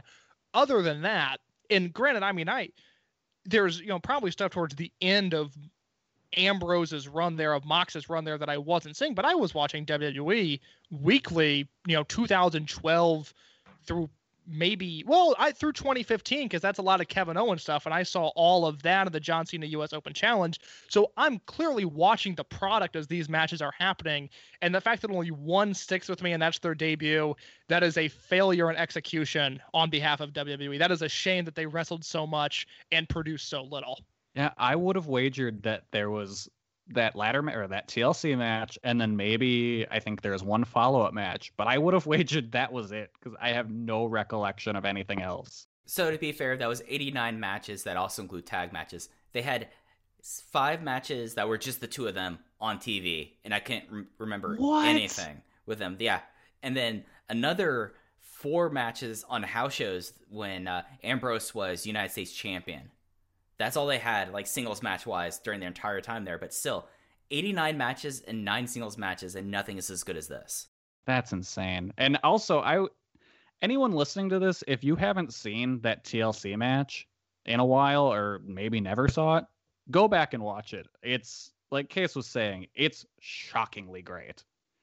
I mean, you get you get Moxley or Ambrose at the time just whipping chairs at Ryback.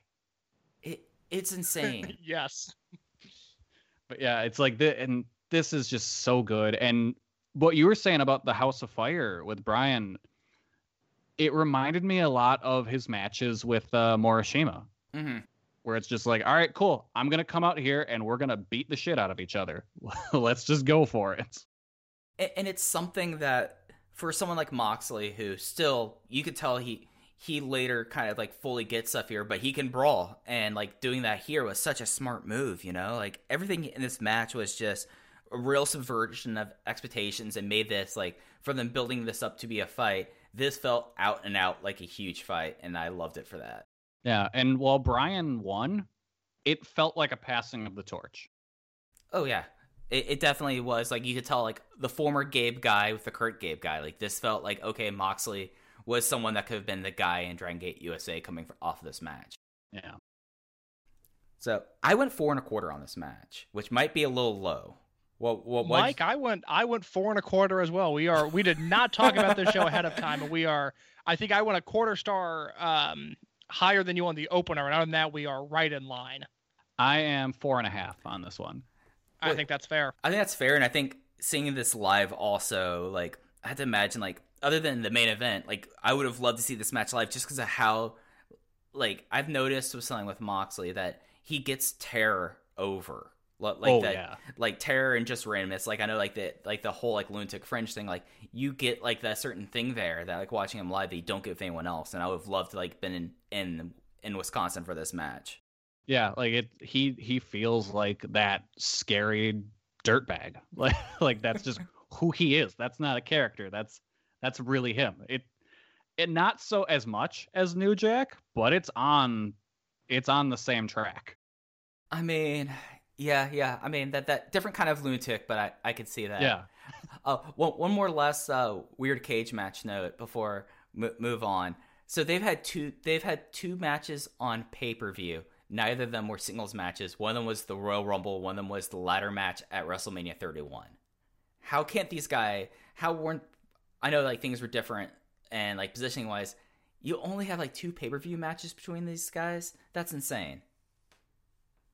So Wasted opportunities. Yep. I mean, story of a lot of people in WWE in recent time. I have to. I, I I'm sorry. I do this a lot. Uh, I'm Okay, no, they had that TLC match, so three matches. My apologies. I don't want people to tweet at me ever, so wanted to make sure for that not to happen. So, But you know, WWE's treatment of uh, you know, Bryan and Moxley is very much like the promo that followed after this, where Jimmy Jacobs tries to sit in a chair and it just collapses on him. that was so wild. So Danielson extends his hand, but then Akuma comes out and Moxley attacks him. Jimmy Jacob comes out to save the chair. Bryan Danielson takes the mic. Jimmy breaks his chair, which for someone like Jimmy Jacobs to break a chair, what kind of chair do they have there? and then they did like the full like passing the torch promo there, and they were joking about how Jimmy Jacobs, of course, as you all have listened will know, he was very involved in setting up the ring. Uh, Bryan Danielson sat this one out.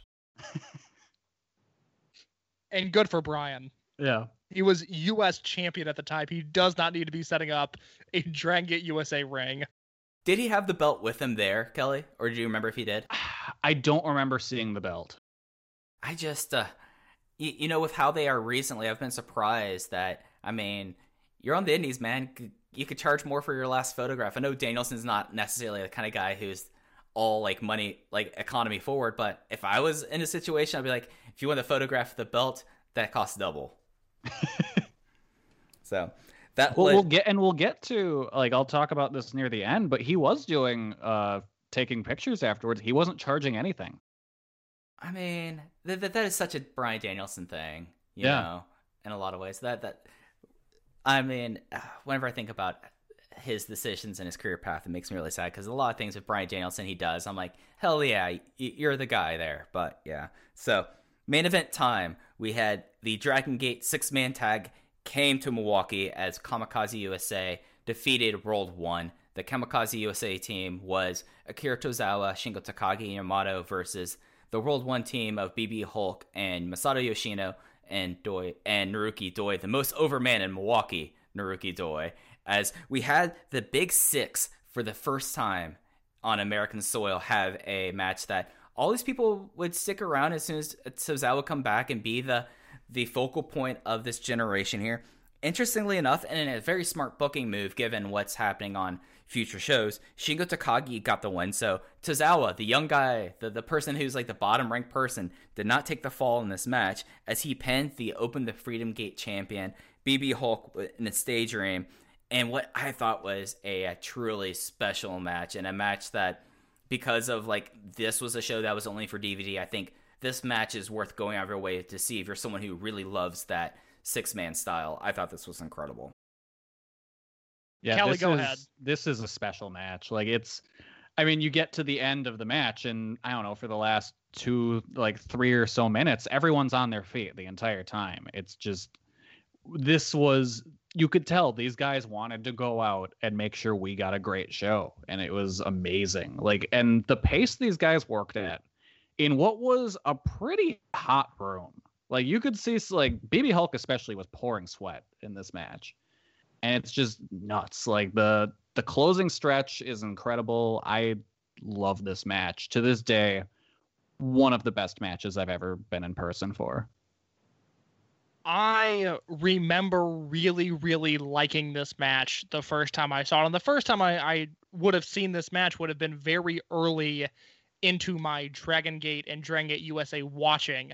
So I wasn't sure how it was going to hold up. But knowing that it was the big six in this match, this generation of Dragon Gate now being represented on American soil, and to my knowledge, and I could be forgetting a match here or there, but this match happened, I know for sure, on the March 3rd, 2010 Korakuen Hall show in Japan, and it featured uh, this incarnation of teams with the World One, Hulk, Yoshino, Doi, and the Kamikaze, Tozawa, Shingo, Yamato.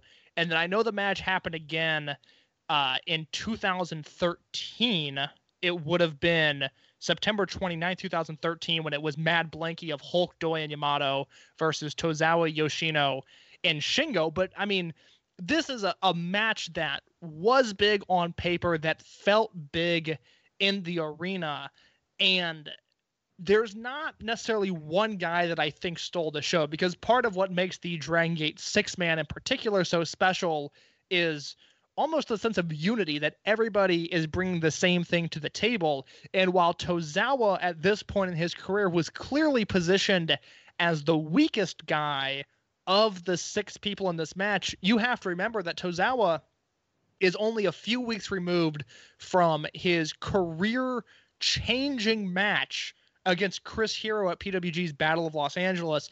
And the confidence that Tozawa has in this match compared to what we saw at the one year anniversary show, compared to what we saw at the Canada double shot. Like, this is an entirely different Akira Tozawa who was working as someone who has figured out his craft and is on a path to greatness. And then you put him in the ring with five competitors. Some of whom you could argue this is their peak, whether it be BB Hulk or if you're really against the work that Yamato has done in more recent years, you know, there's an argument to be made that this is peak Yamato as well. I think Doi Yoshino and Shingo got better as time went along. This is just a phenomenal match. Like Kelly mentioned, the pace they work at, how intense all of this all of this is. There's a moment where Yamato snaps and he hits a spear on, I believe, Hulk that is scary intense. I mean, he flies and lunges at this guy, and it is a Goldberg quality spear, and it is coming from Yamato of all people. The finishing stretch is brilliant. The layout is brilliant. I will give my star rating now. I think this is one of the best matches we have seen up to this point in the promotion. We are over a year into DGUSA's existence. I think this is better a better match, not as important of a match, but a better match than the Speed Muscle versus CIMA and Ricochet tag from the night before. I think this is better than the Mercury Rising six man from WrestleMania weekend. I think this is a four and three quarter star match. It is other than maybe the Speed Muscle versus Shingo and Dragon Kid tag from the November 2009 show and Danielson versus Shingo from the one year anniversary. This might be the third best match in company history up to this point. Yeah, case again. I was four and three quarters. Yeah, My man. Same. Same. It, it's just something like for this match, and I think Case really hit it on the head. Tozawa here, this is at least in DGUSA where he has he kicks that gear that for like the ne- for the remainder of the tour, the time of DGUSA, because he'd be the one that even when he went back to Japan, he was listed basically on every single like talent announcement that they would have Akira Tozawa. He would become like the person that I mean, PWG really was the company that made Akira Tozawa, but he would be putting out such high quality work, and I mean, he has like the little things that he's gonna like eventually get out. Like he does do the apron the apron car Tozawa, which case I know you are not a fan of whatsoever. But I thought it looked good in this match, though. I thought it was a good spot. yeah, uh, the Genki was probably like the biggest like near fall Genki I think I've ever seen in his career. That's a move he drops, and it's just like him like stepping onto the stage. And this would have been, I think this DVD might have come out before that Bola did, even though people were already talking online about Akira Tozawa breaking out at Bola. And it just was like such a remarkable thing that he was able to kind of like get in here. My favorite spot of him in this match though was when they had I think it was Hulk up for a Doomsday desi- device. He ducks down and Akira Tozawa goes flying and like eats it right in the middle of the ring. I'm like, that's a special kind of person to decide we're not gonna make this work, but I'm just gonna like fully like embrace it and just eat shit on this. But remarkable match. Uh, Kelly, I do have one big question to ask you. How Yeah. did Milwaukee become Naruki Doi country? How is how is he as mayor of Milwaukee? Because I don't know. Like everyone just went with it. I've never been in a crowd before that was just like, "Yes, this is the chant we do," and they just went with it instantly.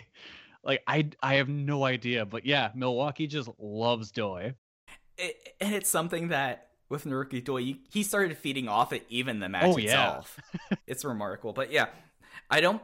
This is probably like one of the like the shows I think it falls between the cracks, but I don't think you can miss out on this this trios match, and I don't think anyone should miss out on the Moxley Danielson match before this. I think this is one of those special, unique matches that I'll be real interested, in case when we get to the end of the series, how this holds up. Because right now, I'm with you; it's the top three match in the promotion's history, and I think that having this in a small venue like the Miramar Theater, where it really looked like like you mentioned how hot it was, Kelly. It looked like everyone was on top of each other in this arena, and they were just having a 30 minute, just incredible trios match. It just was something special, and it's something that if you have the WWN live network or Club WN, it's a dumb name, dumb name. I say this every time because I always get tripped up on it. You have to go out and see this. If if they're looking to put a matchup on YouTube for people to watch, this is a match to put up on YouTube. It's just such a special match, and having Shingo Takagi pin the Freedom Gate champion leading into his match, I think it was in Fall River coming up, was such a smart move and an inversion of expectations because you think, oh yeah, Hulk's going to pin Tozawa or Yoshino's going to pin Tozawa, and they completely inverted that. And I thought it was incredibly, I thought it was an incredibly inventive way of doing it, and I think that's something that Gabe Sapolsky really had his idea on where he was going to go with the Freedom Gate title with that. So I love this match. Yeah, it's it's so good. And like Shingo has been in two of the three greatest matches I've ever been in in person for with this and then him versus Osprey at the best of the Super Juniors finals. That was a flex. I did not know you were in person for that. I was now yeah. very, I'm now very jealous. It was so cool. I imagine so. I was watching it on a couch in central Indiana. It not quite as cool, but still a good memory. yeah, this is definitely a show that like it's amazing how hard these guys worked considering it's just a what what was it 200 some people 200 on the venue? dot. yeah 200 people in milwaukee. Like that's not a big venue and that's not like a big crowd but these guys worked it like it was like they were main eventing the tokyo dome you know? It was nuts. It's a touring match that was put on not like an all-star game but more like the finals of a playoff series i mean it really had that intensity to it and it is constantly just the best thing about the touring Dragon Gate six man tag in whatever incarnation it's in, whether it's Blood Generation versus Do Fixer, Muscle Outlaws versus Typhoon. We have a new generation here on World One versus Kamikaze. They just bring it. And and I don't know if it's because the way the first one, the Blood Generation Do Fixer match, if that was so well received that it just means something to the Japanese guys now. Or what I think it is, is it just speaks to their work ethic. I mean, these are guys that at least televised shows, you know, mind you, the house shows are a different story in Japan, but these guys do not take television shows off. I mean, it is a just a a remarkable effort and work ethic and just the way they continue to push themselves. I am doing a lot of existential thinking right now, obviously, um, but something that I have just come to really love about Dragon Gate is their sense of ensemble and their sense of community and the fact that when things are firing on all cylinders for the promotion, it seems like everybody is in the fight together. And in a weird way, this World One Kamikaze match represented everything that I like about the company, on top of you know the fact that they built a ring together before the show started. I mean, it is top to bottom, in and out of the ring. It is the great side of Dragon Gate being represented on this show. And on top of all of that, just because I, I just had the thought peek in my head because me being the Tozawa super fan, I knew he was like 25 when he had this match. He's the youngest person in this match. The oldest person in this match was 30. And it's just something that like when you like think about this, like Naruki Doi and uh and uh, uh Masato Yoshino would have been about 10 years 10 years pro Doi a little bit less so but they've been around for that long. Actually no he did debut in 20, in 2000 I don't know why I thought he was a little later. But then like the rest of these guys I mean Tozawa 5 year pro uh Hulk and Shingo 6 year pro and they're having these matches and I think the ensemble thing and it's something that even to this day like I I- I've grown to like whenever people like ask like about stuff about Dragon Gate, it's like it's like a co-op in a lot of ways. That it's just this traveling ensemble where they like they put together the rings at, at every show. So it's like very much so like that. It's almost like this was a true Dragon Gate experience that they had to put together the ring and they went out here and had a what should have been, and I know it's not the case, should have been a match of the year contender in 2010. yeah I completely definitely. agree. Oh, Kelly, you didn't give uh, you didn't give us your star rating. Where you at four oh and three quarters? uh, yeah four and three quarters All right, so somehow I, I think there was only like two matches where we were off by a combined like half star. So yeah that- we were never more than like a quarter star away from each other that is wild. That is wild. So, and, and- and one last note, and this goes into the next episode, this is the last time they would be able to do this match in this configuration. Because when we start on the next episode talking about the next double shot and all this, the big change is about to hit Dragon Gate really quickly as, you know, uh, just as a tease, Deep Drunkers is about to die. So that's going to change the whole entire landscape, especially, and it'll be a landscape change that has its reaches into DG USA as well. So Yes, just briefly to run down uh, the card for the next episode, we will be talking about Dragon Gate USA's Bushido Code of the Warrior on October 29th, 2010, on a show that features a four way freestyle between Arik Cannon, Chuck Taylor, Jar- Johnny Gargano, and Ricochet, a singles bout between Homicide and Rich Swann. Masato Yoshino will face the debuting Austin Aries. There will be an I Quit match between Jimmy Jacobs and Jon Moxley, a tag team cluster between Brodie Lee and Akebono versus the Osirian Portal, a tag match between Akira Tozawa and Yamato versus CIMA and Genki Horiguchi, and then the main event, Dragon Gate's most heated rivalry of all time, at least in the ring. We are talking BB Hulk versus Shingo for the Open, the Freedom Gate title. I, you know what? I always forget that Akebono did DG USA, and that makes me a little. that, that, that's a wild thing, and it, it's important that Naruki Doi got like the go home thing where he got everyone to chant Naruki Doi because he would be off this next weekend's show for a good reason because things are changing in Dragon Gate, and we'll get into that on the next episode. So, for a show that you know as we all know, there is no B shows in Dragon Gate USA. This would have been like considered a B show.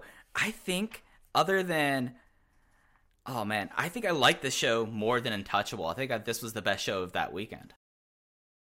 I I like Chicago more.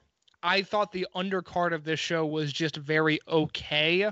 Um because Akuma, Ricochet, and Cannon Dragon Kid, while they were fine, didn't do a ton for me. I think Chicago was a little bit more consistent. But I mean, the last two matches on this show, for historical reasons as well as just entertainment, they're essential viewing if you have not seen them. Yeah, I think that's a good way to put it. So, Kelly, do you have any more sh- thoughts on the show before we take this in for a landing? Uh, well, I wanted to say so after the show ended, the World One team was kind of just wandering around the venue, and my mom just walked right up to Naruki Doi and like poked him on the back, and and so we thanked him for the great match. And then I don't know where we got a sharpie. I think he may have just been carrying it around, and so he signed my ticket, so that was super cool. And then we were talking because uh, in Danielson's promo, he said, "Yo, I'm doing a signing." So I I must have said something to my parents like, "Oh, I wonder where that is." And a woman who worked at the venue overheard us. Was like, "Oh, you want to go to the the signing with that guy? Here, let me take you." And she takes us this weird way around the venue, and like the entire time we're walking, I'm thinking this doesn't seem right. So where we come out of, we're right next to the table. Like she may have taken us backstage essentially. So we're like right next to the autograph table. And in the time we were gone, or in the time we were walking, just this huge line had started. And she's just like, Oh no, I'm so sorry. Danielson looks Danielson looks at me and waves us over. Like he somehow knew exactly what had happened and has me cut in line. And I took a quick picture with him and got my ticket signed. And so that gives me my coolest wrestling artifact, which is a Dragon Gate USA ticket signed by Bryan Danielson and Naruki Doi. That That's outstanding. that rules. Uh, who was the person on the ticket this time? Because I know that they always had like photos of everyone on it. I think it's Mike Quackenbush. Okay. Ugh, sorry. Because I, I couldn't remember if it's Quackenbush or Arik, uh, Arik Cannon, because Cannon's the next show, I believe. Okay. That- Well, I mean, that's Midwest thing for Cannon. Quackenbush Yeah. being on it, you know, I mean, they just got the big win at the uh, fir- first year anniversary. I guess the uh, Chikara Sekigun got the honor of being put on those tickets, but that that rules. I I can just imagine Naruki Doi is like, all right, this is Naruki Doi country. I'm the mayor Yeah. of Milwaukee. I'm walking around with a sharpie and signing everything. Pretty much. He was so sweet, too. He's such a nice guy. Y- y- you know, I, the, the, the, I've heard stories about how much Naruki Doi loves wrestling in America. It would make total sense given like the first run of shows, considering how over he was, and like places like Milwaukee are like, nah, we're adopting you. You're now our new native son. So no wonder he was he, he loves America so much when he goes and wrestles in Milwaukee. Okay, so I think that's going to wrap us up for this episode. Kelly, thank you so much for joining us. Do you have anything you would like to plug before we end the episode? Oh well, thank you for having me. Um, yeah, you can follow me on Twitter at Comic Geek Kelly with only one K. Uh, you can listen to me every Tuesday night on the Panels on Pages podcast. We record or live on YouTube, so we start at nine Central Time. And if you don't feel like listening live, it'll be there in the archives. And I, I, I sometimes now still do the WWE pay per view reviews at Voices of Wrestling. Only, only when we need the big guns do I step up these days. I, I mean, you, you kind of have become like the uh, you were like the the main eventer of the WWE Yeah. pay per views, but because you had the pop, you had I, I'm gonna hate myself if I didn't ask you. You you have the Pop Tart rating. What Pop Tart would you give the show? Ooh, I would go with the hot fudge sundae. Mm, love- solid, Love that one. solid. You, Yeah. you know, I randomly got a box of Pop Tarts. I know that there's a lot of controversy among voices of wrestling about Pop Tarts are good or not. I like a Pop Tart occasionally. It was like a random, uh, like assortment box of them. And it had the hot fudge sundae, and I, usually I would not get that. I had that, and I was like, you know what? I actually like this more than the s'mores Pop Tart, which is my favorite. So S'mores is yeah, s'mores is like old faithful, pretty much. yeah. All right. Well, thank you again, uh, Kelly. Uh, Case, is there anything you want to plug before we get out of here? Yeah. Um, as always, I'm on Twitter at underscore in your case, and Mike and I both tweet from the Open the Voice Gate account at Open Voice Gate. Um, I'll take just a second because we're living in whatever the fuck we're living in. Um, StopChicago.org is the website for the Southside Together Organizing for Power organization that has been, I guess, one of the primary things to receive donations from me over the past few days. Um, they do a lot of great work with housing and mental health reform and education on the south side of Chicago, and they desperately need all the help uh, that you can give.